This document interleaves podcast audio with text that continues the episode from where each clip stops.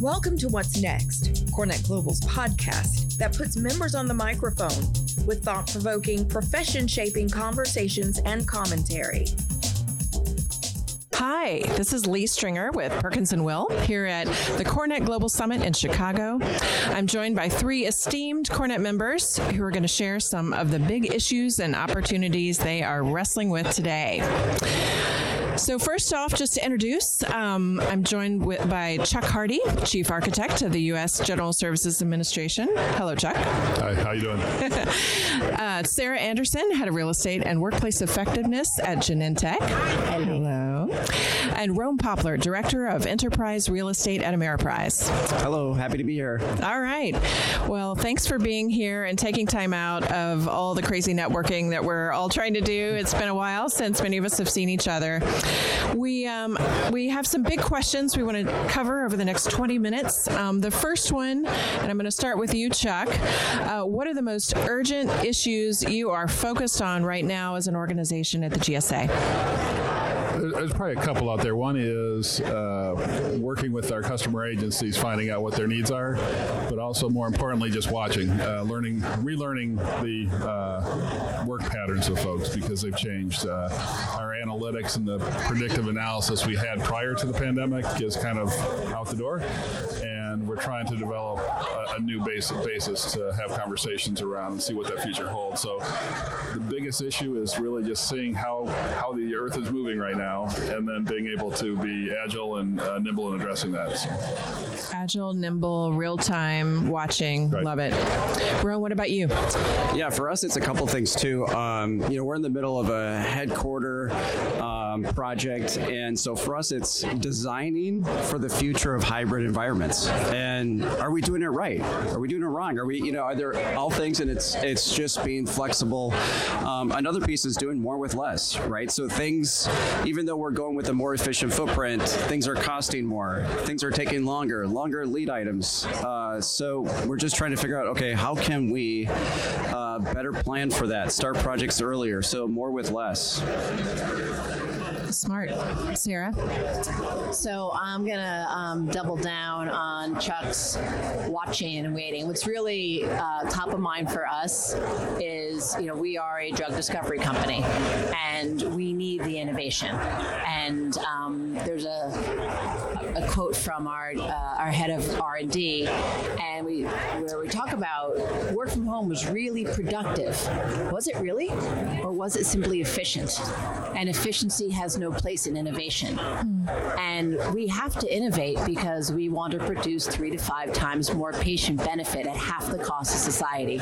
So we need our people together for that. Mm. And that's basically our big focus right now is making sure this is a wildly unpopular statement to make at a real estate conference, but people don't come back to campus because of food or a groovy workspace. They come back to campus for each other. And how do we maximize that benefit when they're there? I think that's great. And it, it really leads into the next question I have for all of you is about metrics. There's been a lot of discussion already about metrics. And remember when we used to measure square foot per person yes. and square foot per seat back in those old days, yes. you know? Um, so what is the new metric, either around innovation or well, where's your head? For actually even uh, pre-pandemic, we, I feel like square foot per person, cost per person, cost per square foot, all those are table stakes for us in real estate. We all need to know that. It just is. Um, that's just like your job. but where, where we were trying to do it is can we measure effectiveness um, through business outcomes. Mm-hmm. So we've got a filing team, and they want to file faster. And filing with the FDA is a very arduous process, um, and lots of people don't make it more, through more than one. So how can we help them file faster? So they told us that was the desired outcome. We're like, okay, what behaviors do you need to get to that outcome? They're like, well, we need people together, immersive learning. So Chuck, who's done this three times before, can teach Rome, who's never done it before. And we're like, okay, great, we can do that. And we need. Um, um, when FDA communicates with us, we have to all come together. It's like, okay, well, we can make sure that from adjacency, just an occupancy point of view, we put everybody nearby. And then we have the agreements, and we hear from the FDA, we all come down to this one neighborhood, and you know, safety goes into the glass walled conference room, and regulatory turns around in their seats, and they all talk, and then they can communicate visually with safety, and they filed six weeks faster. Now, the ROI on a bringing a drug to market faster dwarfs any real estate metric. Now, it wasn't just because of the you know the workplace at all; it had to do with their agreements and the work they were doing. But I like to hang our hat on helping the business achieve its outcomes and measuring our impact there versus uh, a more traditional real estate metric. But now I'll say what we're looking at is who's coming back, when, and why, and how do we help that? And because right now some people are coming back and then they go into a room and do video calls all day. That's not the point of being back. So Right. so we're looking at that really, the show up rate for right now and, and surveying. And um, so I think what we start to study is going to be, well, the metrics we use are going to evolve. Because right now, show up rate, that's for now. We're not going to care that much in the future. Awesome. I'll come back to you.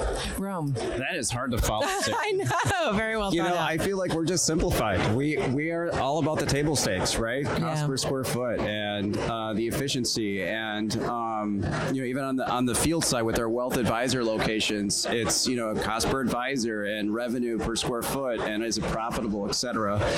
Um, you know, other things that we look at uh, are employee surveys, right? And you think about like our annual employee survey. There's one or two workplace questions. We're starting to work with HR and uh, put more in, as well as every project that we do. We follow up with a with a survey to continue to improve uh, what we can. What what what do they care about? What brings them into the office, et cetera.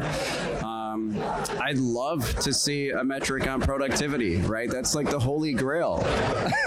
but but we're yeah, we just go back to you know the badge access, utilization, cost per square foot. Um, we use that night and day. Helpful. Chuck?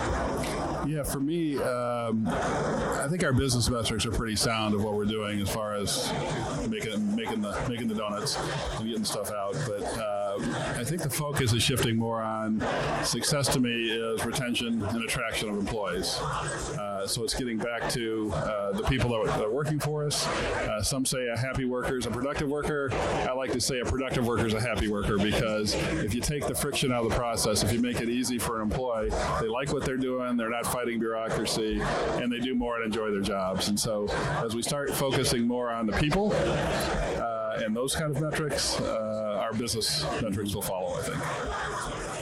Answers. So the big things I'm hearing are kind of looking at the work, not just the workplace, right? Designing for people, but thinking about the process as well, um, which is changing dynamically in real time, which is very exciting for us. Job security, I guess. Um, there's also this theme around matching, or excuse me, uh, dynamic metrics. You know, watching, right? But also kind of realizing in real time how the data is changing over time and being alert and attuned to that. Um, and then, yeah, the surveying and really how are people doing? You know, just continuing to stay engaged with folks. I love it. All right, so let's do. Um, I think we're maybe have time to sneak in one quick round um, to to wrap this up. Um, and let me see. Hold on, get my notes here.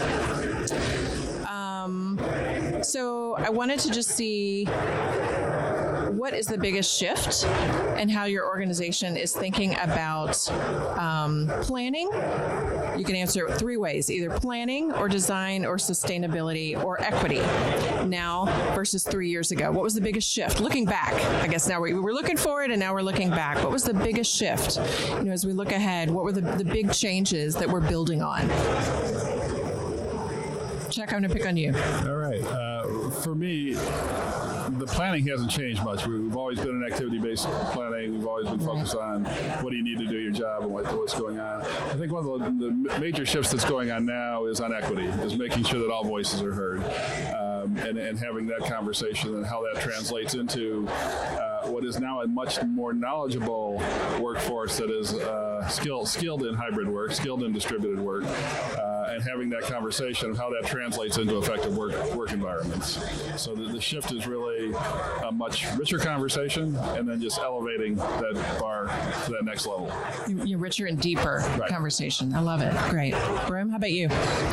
Yeah, for what's us, changed? Um, you know, the big thing for us here is is shifting to unassigned spaces, and and you know, I think a lot of organizations have done that in the last five years, uh, but it's new to us, and and um, it's it's interesting to kind of do it in a time where not everyone's back in the office. So, do we have the right data set to continue to go floor by floor on an unassigned space? And then it's the employee experience. You know, as a as a headquarters, it's do we have the right amenities? Um, what amenities are we lacking? Um, now's a great time to to go into cafeteria services where it's not really about people coming in line, waiting and ordering. It's the app and everything thing to we, we need to shift the focus on on pickup. Let's let's design around pickup versus ordering, and um, and and the other piece, like I said, is is do we have the right uh, collaborative space? And now it's it's plantscape, and um, do we have sit to stand? Do we have all types of choices? Um, and it's exciting times for us uh, uh, designing with their headquarters. So. Yeah, I mean it's the the flagship, and there's a lot I'm sure at stake. You know, getting it right with the dynamic world we're in, but building on what you've learned. It's great, Sarah. I'd say the biggest shift is, um, I think Lisa and I were talking about this yesterday, is more awareness of neurodiversity in the workplace. Um, that uh, scientific community tends to have a greater than average number of neurally diverse um, employees, and so making sure that our spaces are zoned appropriately, our you know the palette is appropriate to accommodate anybody wherever they are, mm-hmm. um, so that it does touches on the inclusive piece. I think the other thing that we have to it, I, there's so much more conversation now about agreements, which I love. I mean, we had agreements six, seven years ago about how we're going to work together and how we're going to use the space because it's shared. Um, but I think now I hear a lot more people talking about agreements, about the where, when, and how we do our work, and the intentionality that has to be part of it. Mm-hmm why are we coming together? What are we hoping to accomplish today as a team? How are we going to do that? You know, so the where, when, and how, and being making the implicit explicit. I love it. I mean, it's it's really broadening the mindset around uh, the workforce. You know what they need and what they're interested in. Um, lead with the work. Lead with the work. Lead with the work getting done, and it's the passion. You know, passion is going to bring them back in, right, Chuck? All right. Well, Hey, any other questions for each other now that we're here together, kind of hanging out? Actually, I have a question. Yeah. I think that we could do better as an industry at sharing our information. Mm-hmm. So, like, I have an agreements template that I am happy to share with my peers if they don't have something like that already. We're all doing experiments. Is there a forum that we could be talking about what experiments we're doing and what we're hoping to learn? And then if you, Rome, do the same experiment that I do, then we have a larger data set and we might get the data faster to support decision making. Or, you know, Chuck and I deliberately try different experiments so that we can learn and understanding the different right. workforce, et cetera, in the work but still, I just feel like we as an industry, we shouldn't all be trying to figure out everything on our own. And we shouldn't be waiting for another CoreNet Summit to figure out what's been packaged and all ready to go exactly. because it is very dynamic. Yeah, no, I, I, agree with that, and it just it speeds up the rapid prototyping we're trying to do, kind of thing. So if everybody's working collectively, because we're all trying to solve this, we're all trying to build that database back up. Uh, and the more we communicate, I think uh, the better. Yes. And, uh, hey, Chuck, could you talk about the pilot space that you guys are reinventing in central office in DC? Yeah, we've got uh, second floor of our headquarters office. We actually invited in furniture vendors and IT uh, providers to basically bring their wares in, set it up, show us show us what they're thinking now, where their minds are at, and then we're touring whoever wants to tour there, uh, either customer agencies or, or private sector firms, to kind of show what we have and, and what, what we're thinking and get some reactions. Kind of thing. So willing to share all that kind of stuff That's and all great. those learnings. That's great. Yeah, it's nice to test drive that. Yeah, just kind of just trying to broaden people's perspectives a bit. Uh, Um, for our customer agencies, they can go in there and sit there for a month if they wanted to work from there. So uh, helps a little bit with change management. Uh, helps you know kicking the tires before you buy. Go viral on buying those little mushroom chairs that everybody has. Um, all that kind of stuff. I think it's a good thing. There are two things. I got a little preview of the space that was come together a couple weeks ago, and there were two things I was really wowed by. One is that one of the settings is reuse of your existing furniture. So you know you can really see, and there's a lot of furniture available. A lot of it's very good still, and how to repurpose it. The second is the work from home setup to show people how to set up their workplace at home. So when they're touring through, they can show that you know as an example of one of the many settings that we need to think No, about. and you bring a good point. I mean, we, we throw out, I think it's 10 million tons of furniture a year. Wow. So, and, and, and it's probably going to get worse as we start reconfiguring our offices to try and address this. So, the more we can look to repurpose what we have in different ways. So, it's, it's the old uh, Neil Young misquoting Chopin. He said, I never invented anything or created anything, I just remembered things differently. And, and so, we have to take our spaces and start remembering them differently with the same pieces we got, or else we're just going to keep filling up landfills. I, I concur completely.